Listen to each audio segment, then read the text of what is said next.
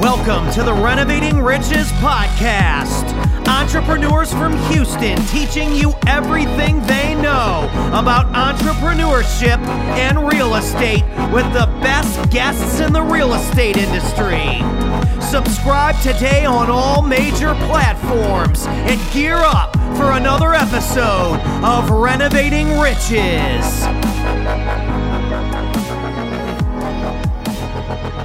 Welcome to the Renovating Riches Radio podcast. Uh, today we have a special guest, Mr. Mr. James Toller from uh, Houston, Texas.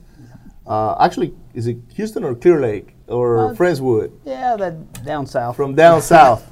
Uh, James and I actually uh, met probably about a year, a year and a half ago, uh, maybe a couple of years ago at a networking event for the first time, um, and uh, we just we just clicked and started talking and talking and talking and.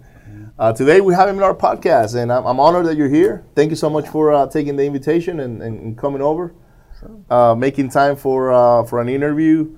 And by the way, don't forget to uh, hit share, like, and subscribe. Invite everybody to watch this podcast. Uh, we don't we don't have any sponsors other than me and uh, Dennis and and the friends that come over to add value to you guys. So this is how we you know we grow our our, our, our you know channel by word of mouth pretty much and organic uh, views. So with that being said, who is James Stoller? Can you tell me a little bit about yourself? Sure. Uh, I ran a uh, family business for quite a while. Okay. About 10 years, I ran a highway maintenance company my dad had. Oh wow. And uh, that's kind of what I ran that for him, ran all over state of Texas. Now, but uh, were you, before that, did you become an engineer or No. or did you I go didn't, to I school? didn't have I didn't go to school. you didn't go to school. No, I went straight out of high school into running my dad's businesses. Okay, and you were working for your for your dad like as soon as the day you graduated is like this is it right you- away. Okay, Well, I was wanting to. I was at business, and he had a lot of businesses, so I wanted to take them over. right. So I, I went in to learn from the ground up. You know, just made me earn everything, and my goal was to take over the business. What was the first job that you had when Oh, you started pick- working for your dad? up litter off the highway. Okay, Yeah, literally. yeah, I had a making sure it was clean. Yeah, that was so. One of our business we did highway maintenance. We did the mowing and litter, debris, sweeping, all that. Wow. Yeah. So he put me on the ground mowing. Sometimes I'd be in a tractor mowing. I mean, I, I literally started at the bottom. How old were you back then? What, I was- 19, yeah, 18? 18, yeah. Okay. Yeah. Yeah. That's started that, did that for for a while. Was in Austin for eight years doing all the Is that where you're originally from or I'm from Baytown. from Baytown? Okay, know, east side. all right. Yeah. And uh man, I did that for a while and kind of got to a point where I was growing. Yeah, I'm reading books, I'm growing my mind, and I'm not retiring anytime soon. Right. That kind of thing. And I've already mastered running crews and doing all this stuff. Right. And uh, my dad's owned a lot of real estate over time, and I kind of gravitated that way. Okay. And then ended up breaking off and then going my own way. Just what What did he say when you said that? I, I don't want to be here no more. did he enjoy that or not? No, I mean, I was blessed in that he wants the best for me. Right. So what's best for him best for me, he's going to go for best for me. Right. And I think that's the best attitude to take. Okay. Know? I mean, he could have kept me, and what I'd have been unhappy. Right. Yeah. I, I had something similar with my dad, by the way. So uh, when I was, so when I was eight years old, I started working for my dad when I was not in school. Me too. I mean, uh, exactly. So, so Yep. we pretty much started working very young. Very young. Uh, my deal was I really wanted to be like my dad when I grew up. My dad was in the insurance business. So for me, it was like, I want to put on a suit. I want to go talk to people, uh, sell insurance policies, and I'm going to be like my dad. And I, I thought the world of my dad, and I still do. Um, but what happened was when I was like 20, 19 to 20, um, Dad and I weren't getting along anymore. Uh, and I had a, f- a boss, not necessarily a father, is what I thought. That's how I felt. Okay. Because even though when we were not at the office, we were, when we were maybe having a barbecue at his house or whatnot, hmm. it was business. And I was like, man, when, how, how much more do I need of this? Like, it got to a point where I didn't even want to go visit anymore because I was like, oh, he's gonna ask me about this, this, this, and that instead of focusing on. Because my dad is he's he's he's a hard worker, man. He's always hmm. working. You know, he never stops. So I knew that if I went to his house, I was gonna be talking business. Um, so when I was like 20, I kind of like broke off, and and he didn't want me to, but he pretty much pushed me that way. Um, and and then I kind of dabbled by my, you know, I- joined the Navy and and so I, I I served and then I became part of the oil and gas business. But I transitioned a lot, but I can see you working with your dad a lot of the stuff that I went through. That's why I asked those questions. Absolutely. I, very similar. So how old were you when you left uh, the, I the was a family little later. business? I was 27, 28, Okay. something like that. All right, and, and I also lived in Austin. They lived here. oh So I was in, you know, it was a little different Okay. that way. And and um, so, what do you do right after that? What what was your transition like? I flipped. I started. I uh, I had some cash saved up. I didn't know about hard money or private money or anything really. I just kind of saw another direction and started moving that way. What year is this? Uh, this was 2016. Not that long ago. Oh, okay. Yeah, I I hadn't really figured out what I was doing until probably about two years ago. I mean, maybe a year and a half to two years. And you know what you're gonna say two years from now? But That you didn't figure it out Yeah, until right. right. about this time. So it- it's always it's a changing animal. well, it's, it should be right. Yeah. Something good's happening. Yeah. If if you look back, that's right. So you went, you left in, you left in what, 2015 or 16? Yeah, right around there. Okay, Yeah. and and you had a little bit of money saved up, and you went and bought a house, I Yep. guess, uh, in Austin or here. here in Houston. Yeah, yeah. So you went and moved back to Houston, Yes. or Yep. you were living in Austin and kind of like flipping at a distance. No, I moved back. All right. I moved back here. The first deal I did, I did with my sister. Okay. and I was I didn't know what I was doing. I I, mean, I just didn't know at all. So I said, well, I'm gonna split my assets, but I'm gonna split my liabilities. okay. that was my thought there. So me and my sister did a few deals, and I got a little more comfortable each time. I would find them, and I'd run the crews and all that kind of stuff. That's my background, really, is running crews. Yeah, that's yeah, I my mean, specialty. That's what you did in the in the in your family business, right? Uh, Yep. at the, towards the end. No, the whole time. Uh, he started me off at the bottom, but I mean, he raised You me started up. great, y- you Yeah, know. and I was managing large crews. That's really all I've done. How many life. people were you managing? Oh, 50 man crews. Okay. Yeah, very large man crews. We're doing, you know, state highways, toll roads, you know, very large stretches. Was he a civil engineer? Who? Your dad? No, No? no. He's just a businessman. Wow. Had- yeah. He didn't. I mean, he didn't even have a high school degree. Wow. He just uh, stumbled Yeah, into it. uh, ma- ma- yeah. uh, self-made, right? Yeah, so, self-made. Yeah. Yeah. So, so, um, so, okay. So you go do your first deal. What, what, what did that look like? What it looked like? Like purchase-wise, rehab, uh, mistakes you oh, made. Yeah, I, I, we made like four grand. I mean, it wasn't. Oh, yeah? We split that. At least you made money. we made a little money. I bought it from uh, Net Worth. okay. One of those kind of guys. Right. Yeah, bought it, rehabbed it, uh, and it was in Nassau Bay. I don't know if you know where Yeah, that's at. yeah. Yeah, in there. And it sold within three weeks or so, something like that. It was quick. Yeah, not too bad. Uh, Sold to a cash buyer or to a? it was to a- actually to a California person. Yeah, it was cash. Oh wow. Yeah, I got got lucky that way. Wow. And then what happened after that? Well, I learning right. I mean, uh, one, I bought it too high. When you look back, Right. You make four grand. You know, you didn't, and that was on a two hundred and forty thousand dollar house. Okay. Made four thousand. Yeah. Right. Should have made more. Right. That was my lesson.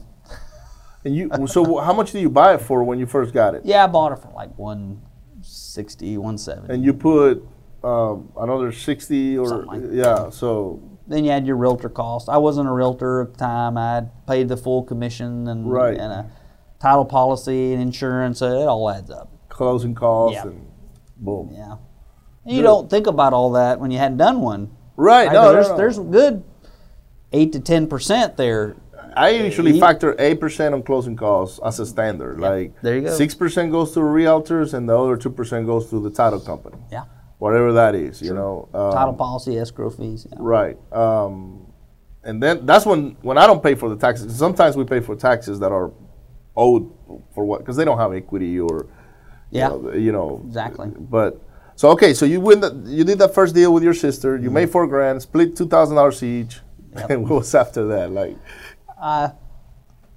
I figured out I had to get off market properties. That was the best way, and I had to find them because net Right. worth brought it to me, and I find out they made a good little chunk of money on it. Yeah. I didn't know wholesale. I never heard of that term. I yeah, didn't. I thought it was pretty genius what they did. Just find a house and sell it to someone else and take no risk and make all the money. make all the money yeah. up front and have no risk. I was like, ah, that's from a risk perspective, that's pretty brilliant. Uh, Okay. so I started finding, figuring out how to find them. yeah. I think the next one was off My House Deals. Okay. Picked Yeah, that's it a pretty good website. Yeah, we I we mean, you post got you got to go through a lot of, you know, nonsense right. to find. uh, Yeah. Um, I guess the nonsense really comes from the rehab estimates that some people Oh, put course. there. They Of said course. only twenty five thousand dollars in rehab, and the thing is falling apart. You know, you're like, that's a full rehab. A full rehab is even at thirty dollars a square foot. You know, you're looking at sixty to eighty grand. You know, Oh, sure. so What's the incentive structures designed as a wholesaler just to sell it? Doesn't matter. It's, you're not looking at a reputation standpoint. right, they're just trying to Like make a you, quick you're buck. big on reputation, right? Yes. You, you say I want to do business with you over and over again. Yeah. But someone who's going to do that isn't doesn't care about their reputation. Right. Right. That's what it comes down to. Yeah. And you know, and how how long do they stay in this? No, they don't stay long enough. No. They, they they come in, they get a couple of checks, then they they have to like pretty much face out. So, um, and you know, and most of those guys they stumble into those deals. They're not investing in marketing. They're not investing in systems. They're not investing in training. So, we do a lot of that. And man, the last thing we want to do is burn a buyer. Yeah. Um, now, have we sold houses to buyers that then they go try to HGTV it and end up spending a lot more money? Of course, Yeah, of yeah, course, you know.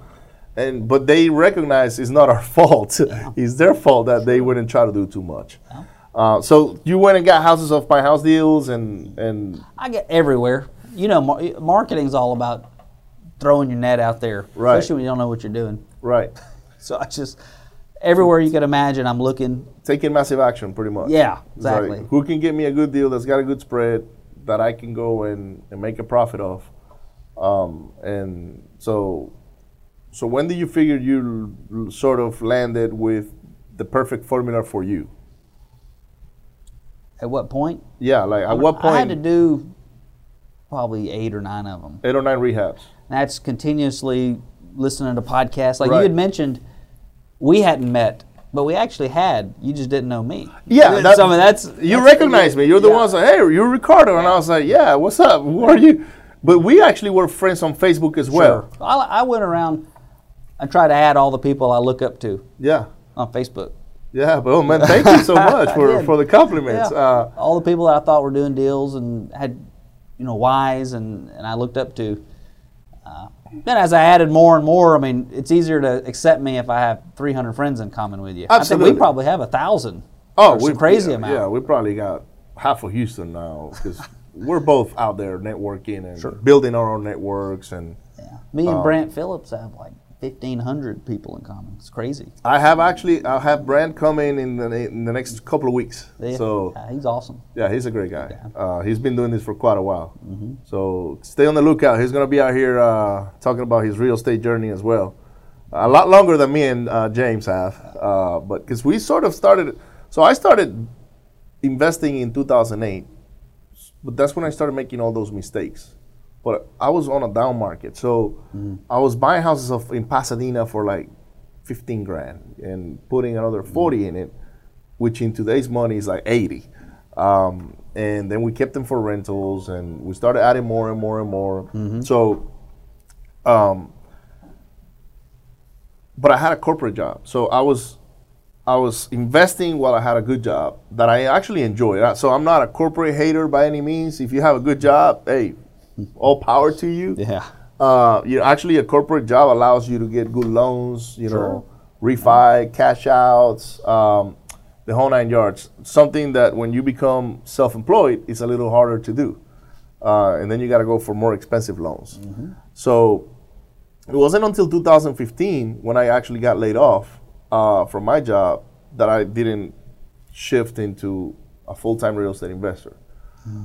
My challenge was that at the time I had to go big, otherwise, I wasn't gonna go anywhere, because I had all the bills and all the, all the, you know, I had money in the bank, but I did the math, and that money wasn't gonna last for too long, uh, before I had to go figure something else out.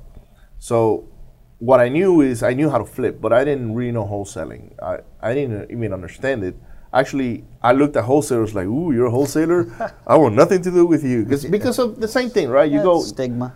yeah. You, I mean, you get deals. You're like, yeah, that doesn't make sense. It doesn't make sense. It's, and it's it's a paradigm shift. So, um, I went into flipping, and I figured out that I could get a bunch of hard money loans because I had good credit, good money, you know, that kind of stuff and that's how I started scaling the flipping business. But if I if I had to do it all over again, I wouldn't scale the whole the flipping business that big. I would have scaled the wholesaling business because of the speed of money.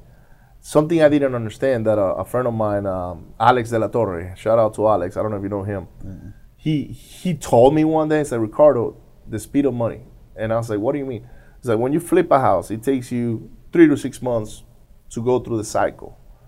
Um, if it goes well, you know, if it doesn't go well, then it's longer than that. Sure.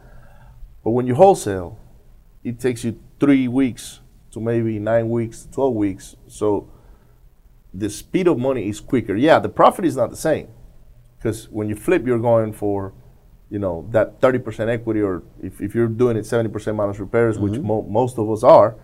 Um, on the wholesaling side, you're only going for that 10% or whatever, but it's constant. You know, it's, it's coming all the time.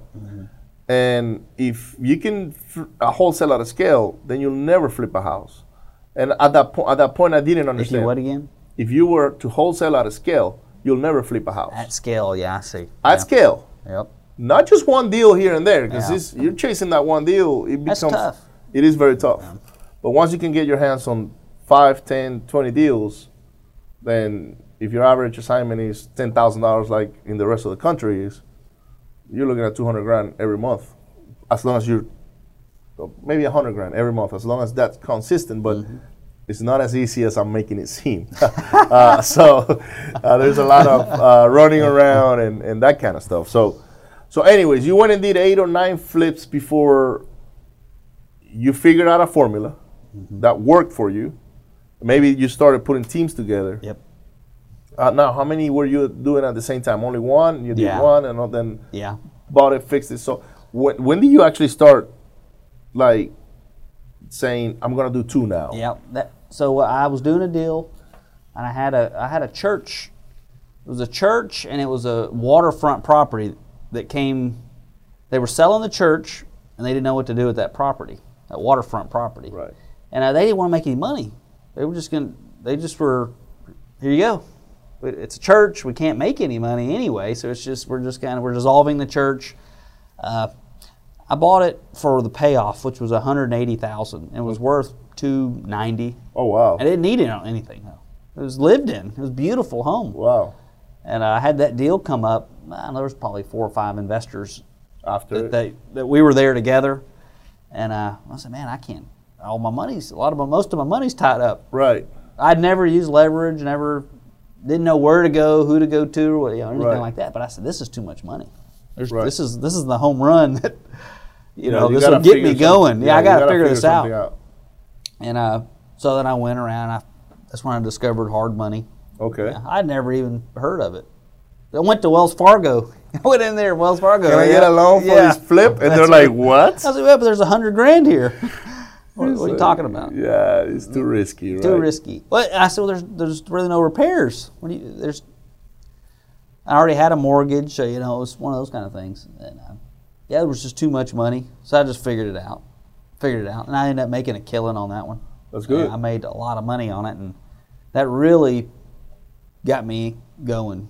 That injected the fuel you needed to mm, saying, oh, I would say man. more comp. I had money. I, I had a I had a little money. No, but it was it was proof of concept. That's what it was. It was proof of concept. So now you said, man, if I can do this over and over and over again, I know where I can get. So Mm-hmm. so that's how you went and and and started getting two or three, I guess. Yeah, yeah. I made probably about seventy grand on that one, something like that. Wow. And that was my third deal, third or fourth deal. Wow. And uh, yeah, kept learning, kept listening to podcasts, kept just everything. Which and- podcast do you listen to other than Renovating Riches, right? Yeah, I So- liked. Uh, there's a lot of them. I liked the TTP. You ever heard them? Talk Yeah, to people. Talk to People, yeah. I like those. That's more sales and marketing. Yeah. marketing is such a huge component to all this. It's So- so, huge. So what I say is when people ask me what do you do, I say I'm in the marketing business. It just happens to be attached to real estate because that's what I'm doing right now. Absolutely. Right. That's. I've heard Jason Bible tell me this a couple times. He said, "There's very few people who are good at both marketing and sales." Would you agree with that? Yeah, I mean, It's a hard. It's different skill sets, right? Yeah. Most people who are good at marketing are good at sitting on a computer, data diving. Right. And sales is more out there talking Getting to people. deal. Yeah, it's Get- more A driven. It's. Uh, I think I'm a combination of both. A unique combination. That's. I think I feel like I've done real well on it. there's people that are real good on marketing, like um, they put themselves out there and they attract a lot of attention, right? So the sale, the sales process after they attracted attention is easier because they have some buy-in already from from the audience, right? Yep. But then there's the people that can sell. Like th- there's salespeople that you will not be able to escape away from because they just know how to close you. Yeah. If you can marry the two, then you're really powerful. Yeah, Someone like Brent Franklin or someone like that. There's people like that who can get attention. Yeah. It can drive attention away too. Oh, sure. um, uh, the, depending on how you put it out, right? Yeah, I hear you. So you know, it's Well, Grant Cardone's the same. You know, he's out there. Some people are going to be turned off. Some people. Will be, so so Grant Cardone. Uh, I listened to him because I was like, man, this guy's putting so much money in marketing. Yeah. There's something about him, but he's he was arrogant, in my opinion. Yep. Uh, when I first started following him, but I guess that was his way of attracting attention, right? Being arrogant. yes. until I went to the 10X conference in Vegas. And I sat down, and the reason I went, I didn't go for him.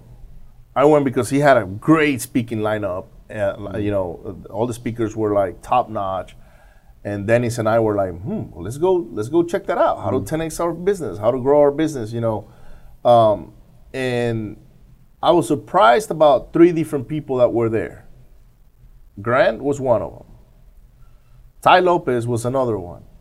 I used to hate him. Like I could not stand seeing an ad from him. Yeah. Um, literally, those were the main two. The, the third one, I can't even remember who it was. But when Grant uh, came on stage and he started talking on why he was doing the 10X and where he was putting on that conference, and I got to see a different person. I, it was the real Grant.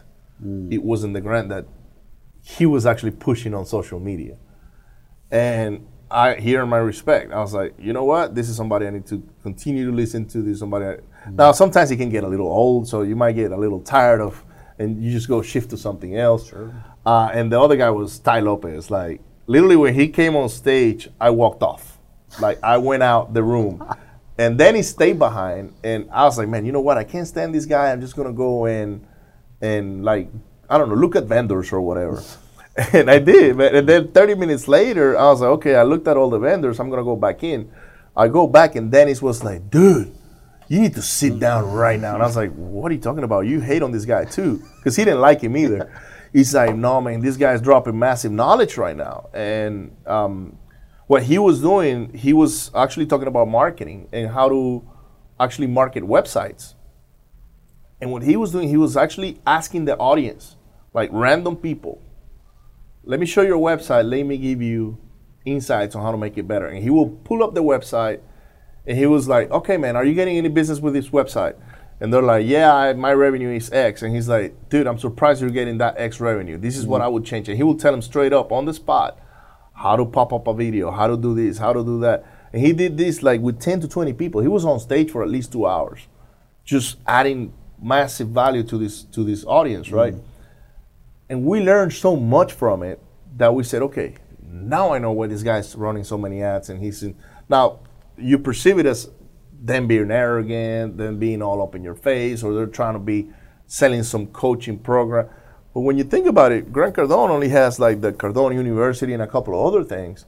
But believe it or not, it's not that I'm an advocate. I mean, I like what they have, but I don't dislike him either. um, everybody that I talk to that uses it, they love it. So it's how we perceive it, you know. So um, that's kind of funny you mentioned him uh, because I had a complete different perception from from him and Tai Lopez, and after that event, it completely changed. Uh, and they're the real deals, you know. The, the guy's got now one over one billion dollars worth of assets, you know, on his hands, and um, he's I guess he's going after apartments and those kind of things. But um, anyways, you were listening to those podcasts, um, the TTP. Yeah. What what else you listen to? Uh, I, I like yours a lot. Um, Now, do you get to listen to the ones in Spanish? so we do some in Spanish. I right? know, yeah. And believe it or not, our Spanish videos are the ones that have the most views.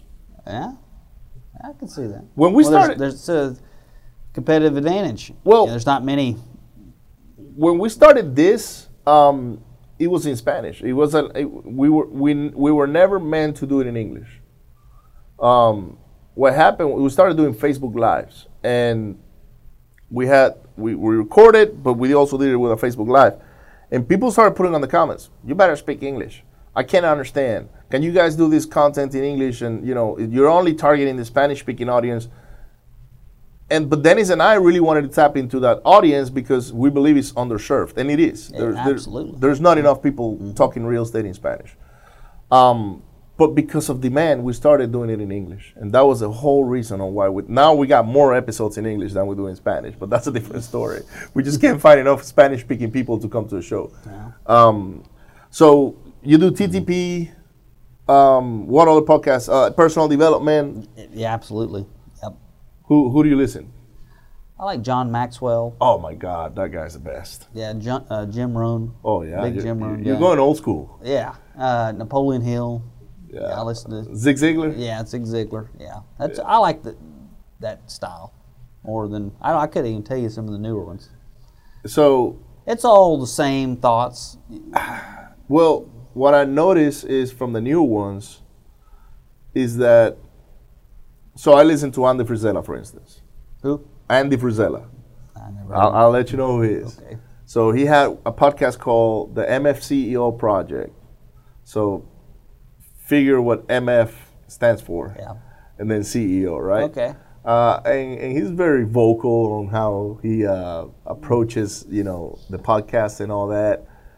Uh, but his podcast has helped me a lot. Um, but I'm I'm going to say that he probably is a product of all the people you're mentioning, um, because he had to listen from someone else, and those are the, the ones that came before the ones that are out there today. So Andy is one of them. Uh, I used to listen to Grant a lot, um, but now I just watch him on Facebook when whenever he pops up, and then um, I just listen to the David Goggins. Uh, Yeah, I I've read that book. That's a well. I, I, I put it on Audible, and uh, so I kind of got the shorter vers- version, but um, it's actually a pretty good. Uh, he's actually a pretty good motivator. oh yeah, I loved him. Yeah. Uh, Have you heard uh, Eric Thomas? Yeah. The hip hop preacher? Yeah. Uh, so usually I tend to listen to him early in the morning. yeah. you know, when I wake Right up. before your jog. Yeah, exactly. Or while you exercise, you know, you, you get your mindset right. So talk, let's talk about that. Your mindset, right? So you're big into mindset. Oh, huge. How, how much do you think that mindset uh, brainwashing has helped you get to where you are today? Everything. Everything. What does your like routine look like for getting your mindset right? Well, I've got a list of affirmations. It's about eight or nine pages. Okay. Something like that. I read it every single morning. Every morning. First thing I do when I get up, What time do you get up? seven. I mean, six thirty, Okay. seven, something like that. All right. Uh, I have a five-year-old and a three-year-old. Okay. So I mean, um, uh, yeah, I read. Uh, I'll listen to Audible. I'll do read some some form. So I'll do my affirmations and then I'll read. Okay. Yeah, and uh, most of the day, one thing I really uh, I think I probably a little different is you know when I was running all these crews all these years, I'd be on the highways, checking on jobs, checking on people. I didn't listen to the radio. I listened to books all day. I listened to tapes for years. I mean, you know, from when I was very young, that's all I did all day long. I think that's kind of influenced me a little different than most people. You know, they're at work, they're this or that. I'm on the road in my car on a highway Yeah, and you were on Automobile University. I, all the time, all day long. yeah, your college is different. It was much different. yeah. Now, I, I went back when I met my wife. One of her, or one of my, the girlfriends, she, she wanted me. One of the requirements to date her was for me to get my degree, because I didn't have a degree. Okay. Your wife. Yeah. All right. Yeah. how do you come around that? what do you mean? I didn't. I got. I, I went to school. so uh, okay. She had her master's degree from, right. from UT. in Okay. accounting. I had nothing. And you went to school for what? I went to school for her for finance. All right. So you graduated. I graduated. Yeah, okay. So you got a degree now I do now in, in finance. in finance. Yeah, Good just for you. Just because of her. Well, that's good. Sometimes, uh, you know, women will make you do that kind of stuff. You Well, know? that was she said she wanted an educated person, you know, husband. Like in her mind, that's what she wanted, and I I wasn't. yeah. So you had to go get that piece of paper in Uh, order to yeah, I- be educated enough to deserve, uh, you know, to be with her. Which, Yeah. Fair enough. I, it's a weird. That's a weird thing, you know. But in my mind, I'm like, you're helping me grow. You know, you're pushing me. Yeah. You're. And I was working with my dad at the time. I didn't know what that would lead to, but it was important to her, and she was important to me. I knew that she, she was going to be a big part of whatever I do. So okay, so that's that's kind of interesting, man. You you actually joined. So when when did you go to school? In between what years, timeline wise? Yeah, 2011 to 15, something like that, Okay. somewhere in there. So you were in it for four in Austin. I went to uh, ACC, yeah, Oh, and then oh. I went to uh, U of H. Okay. Austin Community College. Yes, I'm gonna yeah, assume. Yeah. That's the best way, man. You you go cheap first and Yeah. I Transfer pa- your I credit paid over? all of it. You know, I I didn't get any help or anything. I just something I yeah. My dad offered the help, but I never took it. Really? Yeah. I just I was I never saw myself as as college material. You know, I always wanted to work. I always just wanted to be like him. Yep. Um, in my case, I just chose to leave the company business uh, when I was like 20. I dabbled for about a year doing all kinds of stuff. I was an entrepreneur back then, so I was like starting my own business, and I had a cell phone store and a couple Oh, other things, and I ex- exported cell phone like. Uh, I would buy cases and batteries and things like that, like to Venezuela. And so I had two stores over there. But when I was 21, um, I sent a shipment that got completely stolen, and that broke me. and I didn't have a lot of money, you know. Mm. Yeah, so sure. the little bit of money I had, I lost. Plus, I had already leveraged some loans, and I had to pay those back now. So I had to literally liquidate all my stuff in, in, in Venezuela to pay for my debt. Mm. Uh, and then I was just like, what do I do now? I guess I gotta go find me a job. And I already had a daughter, you know. So um, that's how I ended up in the Navy. So um, that was my college, I guess, my education. I just, and I enjoyed it. Um, if I had to do it all over again, I'll do the same. You know, I wouldn't change a, a single thing. Uh, it made me uh, grow a lot of character, and and then from there I started in the oil and gas business. But you know, now it's all real estate. So you go and Let's get back on your real estate journey. So, so mindset is is a big part of what you do today. Um, is what allows you to grow, and what allows you to take on more risk. So you're taking big risk. Because we were talking off camera that you're doing 13, 14 flips right now. What what does that look like? What does that business structure look like? How do you how do you manage all these flips? Um, you know, at the same time. I've got three main crews that I use, Okay. And uh, they're they're on one property or the other. So I, I have of all those properties, I have one for sale. Everything else is either under set for under contract or uh, about to be. So we're repairing, you know, Okay. rehabbing it. Uh, risk is huge in this, obviously. Yeah. Uh, my risk, the way I handle risk is I only stay within certain price ranges. Yeah. You know, I want to be the mid to the smallest house in every neighborhood. I, I, I always have the best product. So at that price that I'm at, you know, I've gone, and I've done it very nice. These other houses aren't going to look as good as mine. Right. So if it's you're comparing another one to mine, I'm going to win. Right. Uh, so I'm very careful. Eddie Gant kind of talked to me about pending versus active. I'm real sensitive to that. You ever look into that? You know, No, how, many, how many how many are active versus pending in a neighborhood? Okay. That's a huge element to all of this. Right. You know, days on market. That's that's the ability to get out of a house is just as important as getting in it. Get, getting in it. Yeah. Yeah. So if you're at the upper range of these houses, I won't even touch them, or I'll wholesale them. Yeah. I'll put them under contract, but I won't flip any of those. I only flip. I want the, the the two foot bar that I can just step over real easy. You know, the seven eight foot, I don't even I don't go for those. Right. So I, I, I try to have cheaper houses, um, low days on market, um, you know, good equity, and uh, a lot of these deals I've I've got a lot lower labor costs than probably most other investors because of my volume. Right. So I can my and my cost of money is lower than most other people because of my volume and my relationships with private money. Right. So I, I can. My rehabs are less. I'm a realtor, so I save a little bit. I Right.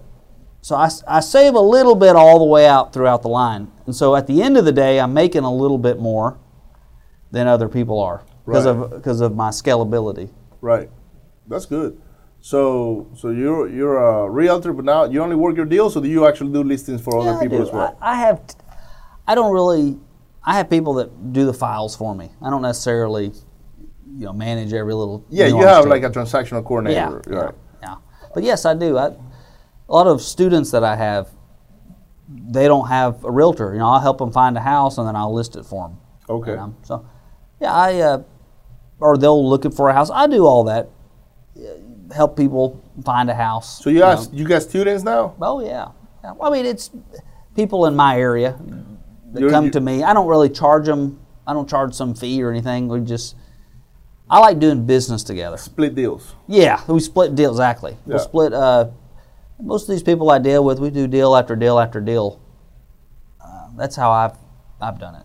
Okay. I, I I've done the same. Yeah. So people come over and say, hey, I, I want to get deals for wholesaling. I was like, okay, let's go put the money in marketing and let's make it happen. There you go. Um, but I do, I'm getting now people from like Seattle, from other states. They're like, "Can you help me?" And so I was like, "Okay, this is gonna take time. This is different because now I have to teach them what to do because they ca- I can't just force them to come to the office and, and do stuff. um, so, but I'm not turning them down. I'm just saying I'm just taking a few that are committed. Um, and I charge a fee to those, but it's not anything outrageous. Because at the end of the day, I'm going to help them market, and we're going to go do deals together. So I believe in making more money by doing deals. I do too. Than just charging people for I also education. don't like to charge a lot of money and then you feel obligated and you can't make someone. Yeah, if so you're going to get on the education business, uh, then if you feel the, the way you do, you can't be there. I can't. I've I've gone back. For, I've had people ask me. They're wondering how I've grown so fast. we had a we had a little. Uh, um, somebody wants to be on the podcast here, uh, so so yeah, that's that's the thing, right? Um, I I feel the same way. Like I want to see people succeed. I don't I don't want to see them fail. And a lot of these coaching programs, people fail because there's not that accountability. They take the money up front, they teach them, but then then they don't necessarily um, hold them accountable to to move forward. Well, So, knowledge is never enough. yeah, It's never enough. It's there's a good saying I like a lot. It says, "A thing can't come about from merely reading instructions." yeah, You sit here, you read. You know, that's not gonna make it happen. Right. You got to put it together, and that's that's what I think education. A lot of it is now self-education. Like I'm going out pursuing it. You know, that's a whole different game. yeah. Um, there's a saying actually that says, uh, actually, people think that knowledge is power, but it's really not. It's knowledge applied is power. Yeah. That's exactly what you just talked about, exactly. right? Yep. So, um, you know, if you don't, if you don't do what you learn, then and you put it into action, then you just learn a bunch, but you know, Yeah. Well, it stays in the mind. it stays in the mind. It's and that's there's no you know there's no benefit to just knowing a lot. I'm sure you bet people that could teach you every little nuance to Oh, yeah. investing. To investing, to um, even not, it doesn't have to be real estate. It can be about anything. Uh, I've I've met uh, doctors that are very knowledgeable about, and they can teach classes about every single thing there is about health. But the reality is is that they're not actually practicing; they're just teaching. Um, so, you know, do I want to learn from somebody that's just teaching, or do I want to learn from somebody that's practicing it? I rather learn from, learn from the, the practitioner because that's the one taking, you know. Well, they're going to know the nuances and little intricacies of things just from being in the middle of deals. Right, right. So, what does your team look like today, other than so you have three crews Yep. that you use for your rehabs. Yeah. Then you have a transactional coordinator Mm-hmm. that kind of helps you with the listings and, and all the paperwork and all that stuff. But out, out of that, what what else do you have attached to your business to make you, you know? So I have a quality control, uh, make sure the jobs are where they need to be at. My main j- job is to find money and to find deals. Yes. I mean, that's ultimately what I'm doing. Uh, marketing. So, so they help me run my projects. I'm not saying I don't have anything to do with them. I mean, Right. I'll do stop in. Yeah, and you make stop sure. by and check it yeah, out. Exactly. You have Yeah. to. But I do have the systems and processes. You couldn't do it without. You couldn't do as much volume as I'm doing without that. You, that's. But that's if I'm not doing those things, then I, I'm not u- best utilizing my time. Because what's right, what happens is you get deals coming in, and you don't have the money. You know that. Then you start getting more money, but you don't have the deals, so you, you get too much money. But then you figure out how to get more deals, feel more marketing, meet more people. So it's like there's always problems. you know, you got to solve them. Yeah. So, um, three years ago, we we were flipping. Actually, more than three years. It's like five years now. When 2020, I'm talking about 2014, 15, five to six years ago, we were doing one to two houses, the most. Uh, actually, uh, in 2015, I was flipping three houses while I had a job. Um, and I did have three different crews because I, I had a crew per property. So, but each crew was like three people. So, well, they kind of like did did it all. They did drywall, flooring. Yeah. But my job was to go find deals and money in order to get the next three. That way, when these three are done, then I can I have places to move these guys. Then I got laid off, and I said, okay, how can I make this as uh, to make a living? And the only thing I knew was to flip and maybe keep some rentals, but I didn't know how to wholesale.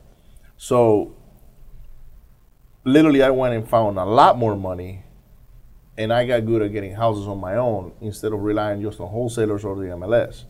So I started doing mailers, and I started, you know, uh, I started throwing money in marketing basically. But we were answering the phone ourselves, going to the appointments, locking them up, and then buying them. We went from doing comfortably three to about ten, but it was like a quantum leap, like Yeah. in the next couple of months. And then from ten, we literally doubled it. And but the challenge I was having at the time now was like, and I and I still have money coming our way. Like more money were finding us uh, because we were putting properties out, and word was getting around. Hey, these guys are flipping; they can do it. So and we and we went from ten guys on the crew to twenty to thirty, and when Harvey hit, we got we have forty seven. We have forty seven guys working in all these houses not counting uh, materials. We had a materials coordinator. All he did was buy materials and pretty much coordinate where Yeah, materials needed to be. We had a warehouse, and um, you know, we, we try to use Home Depot and, and all these other stores as, as warehouses for the most part. But sometimes we had to like whatever, like was the last flooring they had or what, we had to buy it and put it somewhere Yep. uh, to save on the cost. And so we got a warehouse for that. And then I did have a guy running around like like um, uh, quality. I called him a, more of a superintendent than quality uh, control because he sort of had more experience than everybody else. And we all, we also bought our dumpster. So we had a dumpster because I did the math one month on like all these dumpsters that we had, and I was like, oh my god, I can literally buy a dumpster just from one month worth of dumpsters, um, which we still have. Uh, what happened was all those processes got disrupted after Harvey because I pretty much lost everybody, and once you lose people, then what process do you Yeah, have? exactly, yeah. and you're just reacting. So uh, that forced us to become wholesalers because now we got all these liabilities, and and we got houses that are ready, or some other ones that are not. Some of the, some of the houses flooded. Um, but we needed to supplement income because that income stopped. And for about a year, I would say more than a year, we didn't touch those houses. We couldn't hire anybody. Everybody was working doing demolitions or hanging a, a, a drywall, you know, a piece of drywall for I don't know. It was an unreal Yeah, amount of crazy. money. Yeah, crazy what they were asking. Mm-hmm. So that's what forced us to become wholesalers.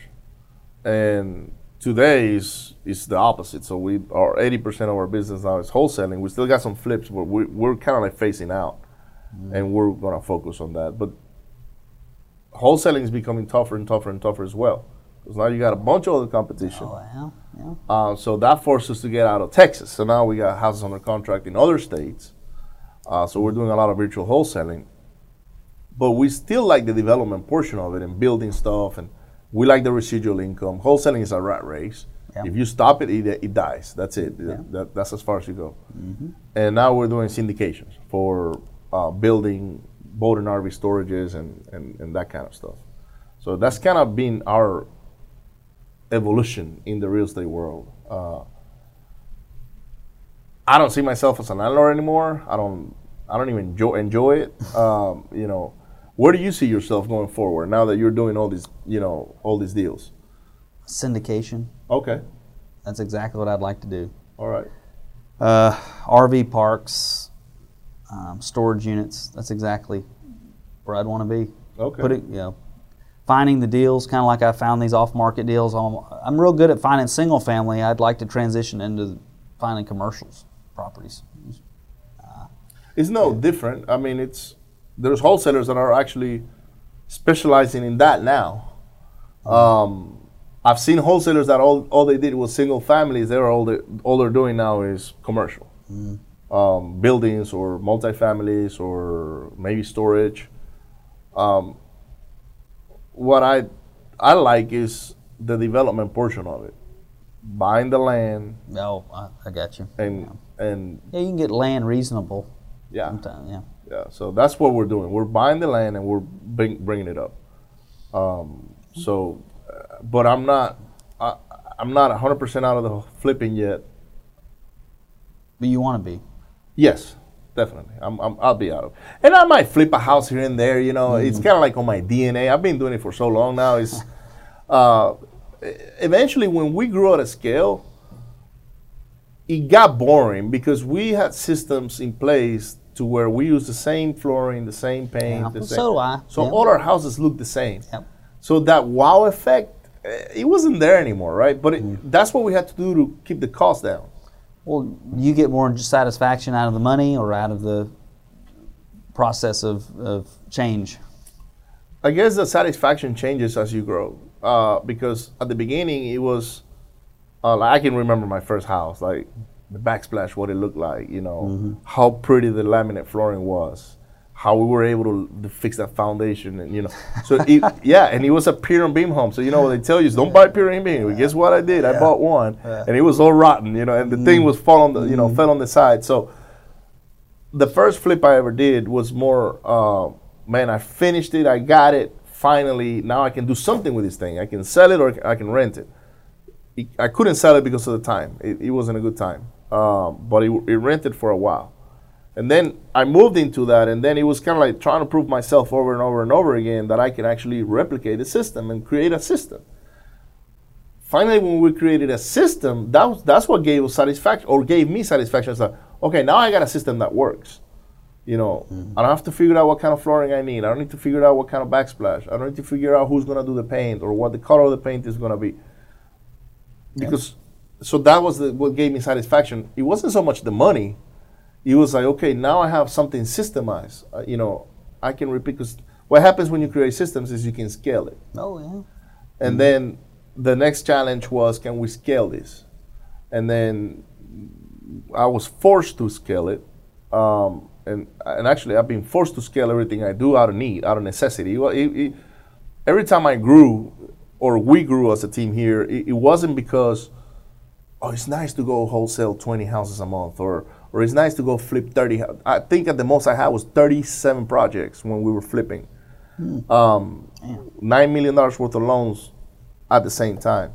That's what we got caught up with Harvey. So we had 17 uh, that we were rehabbing that were two to three months away from going on the market. We have a bunch of rentals properties that we had at the time. Um, I've been liquidating them as, as we go. And then we had 20 houses under contract with private money available. Harvey hits, I got the 17.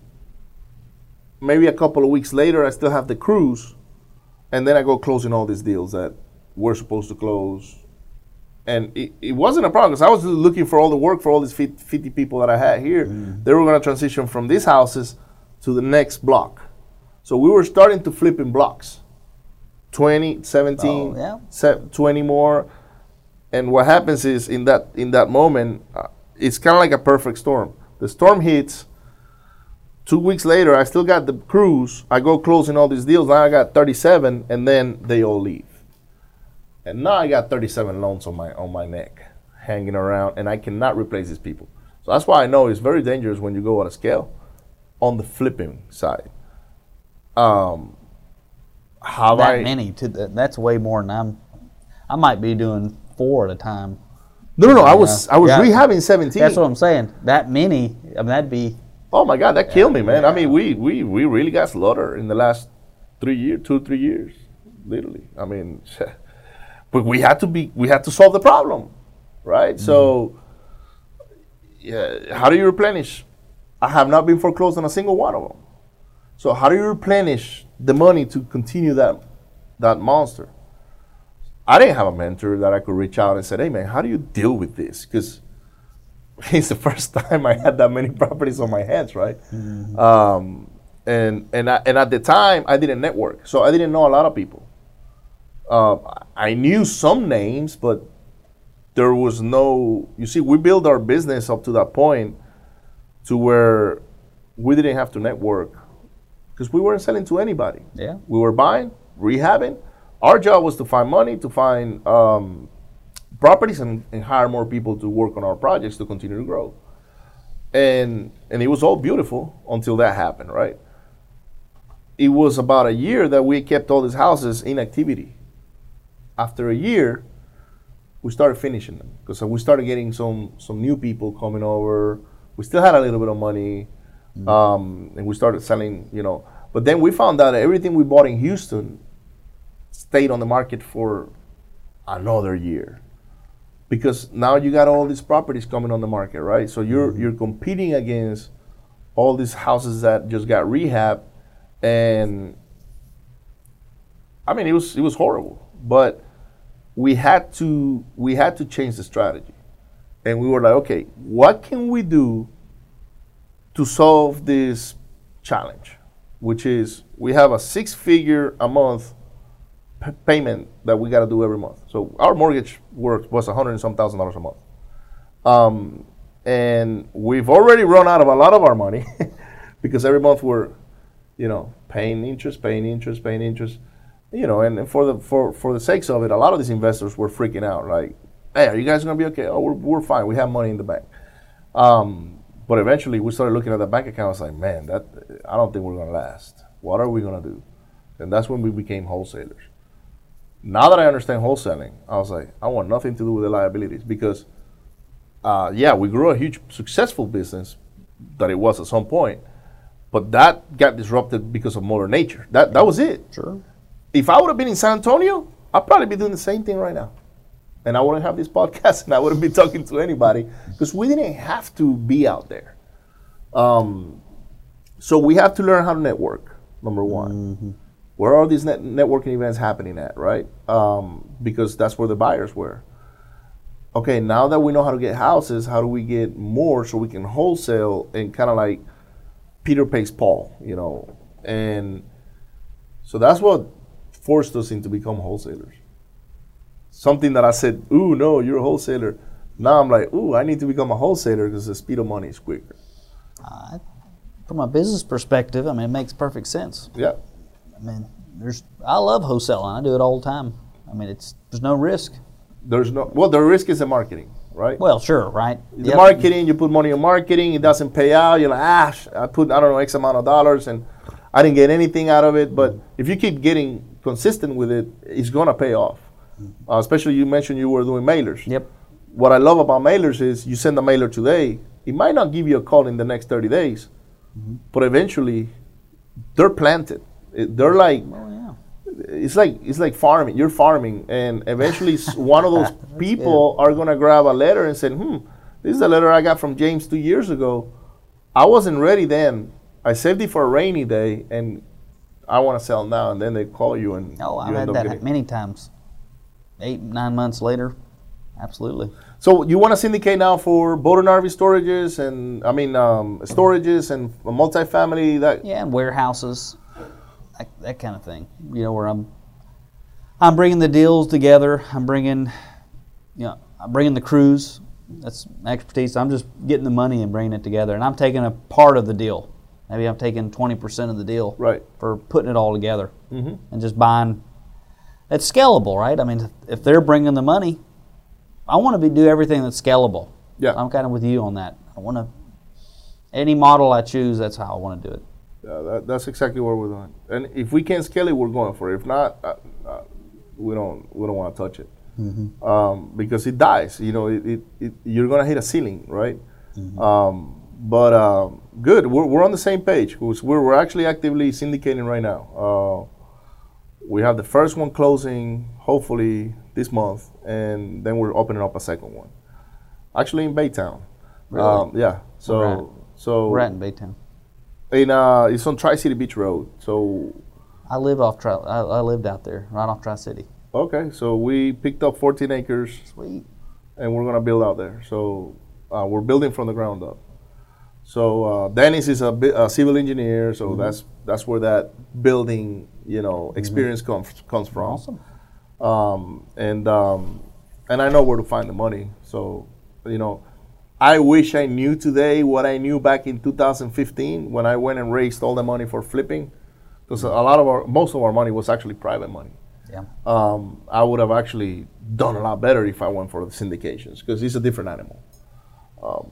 So just put that money into syndications. So you're getting debt financing. Is that? Or are you No, we're getting doing it full, all cash. Oh, all cash. Oh, Yeah, we're going for all cash. Nice. Yeah, we're not we're not we're going for loans after the property's built and stabilized. Mm-hmm. but not before. I don't want to have any debt. Uh, like literally, I'm so I'm learning from my own mistakes. So I used to leverage whatever I could to get more properties, to get more deals, and to keep continue the that funnel and that pipeline running. Um, but eventually, because of one thing Mother Nature decided to do, that sort of came to a, a crumble, and it really put a huge dent in our finances, business wise. And I don't hide this from anybody. Like I, I rather tell people the truth, you know, um, uh, because what good is it to to to go make a bunch of you know mistakes or uh, it wasn't even a mistake because I didn't know any better, right? Well, so it, it was just something that happened. nature, It's yeah. an act of nature. I can't compete. You know, I can't prevent that.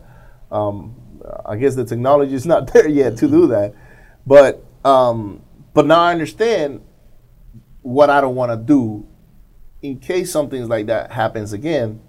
I'm not on the hook for you know interest only payments and having you know liabilities here and there.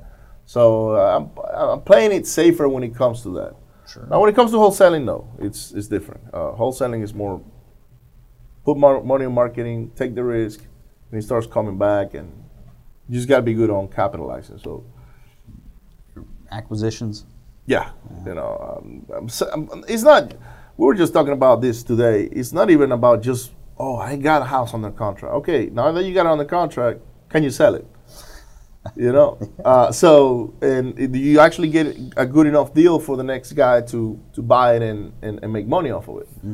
Um, so that's what uh, we've been focusing on, getting much better, better, and better on these positions, um, in order to continue that that pipeline moving. So. Yeah. Anyways, man, thank you so much for coming in, James. I, I Uh, enjoyed it. I appreciate you, man. Uh, guys, if you uh, where, where can people get in contact? Do you have a website? Do you have a do you have a I'd say- networking group, right? In in Yeah, I'd say Facebook's probably the best way. Facebook, Yeah. J- James Stoller. Um, what's your uh, networking group called? Uh, we don't. It's not really a name. I just put it together. But you call it like the NASA uh, is uh, is around the the, the Clear Lake Bay area, Area. the Bay yeah, Area, yeah, right? Yeah. So, Yeah. are you guys still meeting? Yeah, we're every three months or so. Okay. Uh, every Tuesday, I have a Bible study at my office, Yes. and Thursday, I have an investment class. I've seen your videos on that. Um, I know uh, Adam. Adam goes there all the time, uh, Yep. and and a couple other guys that I know that I've seen him on the videos. So uh, I I like that. Um, so Just trying to add value any way possible. That's all. absolutely. So y- you know you know you can't do wrong when you add value. You, can't go wrong. Yeah. You know.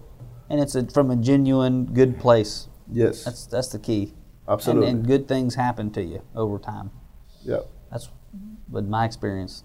That's why I, I share all my struggles, right? So um, when I was going through this Harvey thing, right, man, I was just questioning a lot of things. It's like, why is this happening to me? Like, what, like I had a successful business, and now I, from successful becomes like a horror story, you know. And I started a podcast. It's called The Truth Behind Success. So where I actually go there, and and by the way, this is not a promo or anything like that, but go check it out. so literally, I started telling people what it really takes to be successful. You know, uh, and part of it is failure. If you don't, if you don't fail and you don't- you don't go through through the struggles and, and you don't start questioning how you do things, how do you how do you expect to get better or to achieve success at whatever level? You know, it doesn't have to be success money wise. It can be success just from a from um from a family perspective. You know, having a good relationship with your wife and kids, or having a good relationship with your neighbors, with your friends. With, you know, uh, or just being healthy. How many people are out there that got money but they don't have health, right? Um, so that's sort of what I talk about there. It's it's more mindset. It's more, hey, I went through this, and guess what? This is what I learned, because everything is a learning experience. Yeah. I learned what I don't want to do now, and I learned what not to do. That way, I don't replicate it going forward. So that's what the truth, the truth behind success is all is, is all about. Actually, I'm gonna have like 40 to 50 episodes coming out pretty good, soon. good. Yeah, we have 30 something right now on, on, on the air, but we have a lot more. I, I got something uh, uh, that I'm about to start dropping here uh, in the next couple of weeks. I look forward to it. Yeah, uh, uh, but anyways, man, Yeah. thank you so much. I appreciate you. Thank you for stopping by. Mm-hmm. Uh, make sure you connect with James on Facebook, and uh, if you're in the Houston area or the Bay Area, he's the guy to go to. Yep. Uh, if you got a house down there, feel free to send it to him. He's a buyer too. Yep. And with that being said, don't forget to share, hit, uh, share, like, and subscribe our Renovating Riches uh, radio channel. We are in Spanish and English. And uh, if you have any questions, send us a message. If you if there's somebody you want me to interview, let me know. If there is a topic that you want us to touch about, let me know. I'm pretty sure we're gonna revisit with James in, in a few months from now uh, to see what his business look like. And uh, you all have a great day. Bye. Thank you.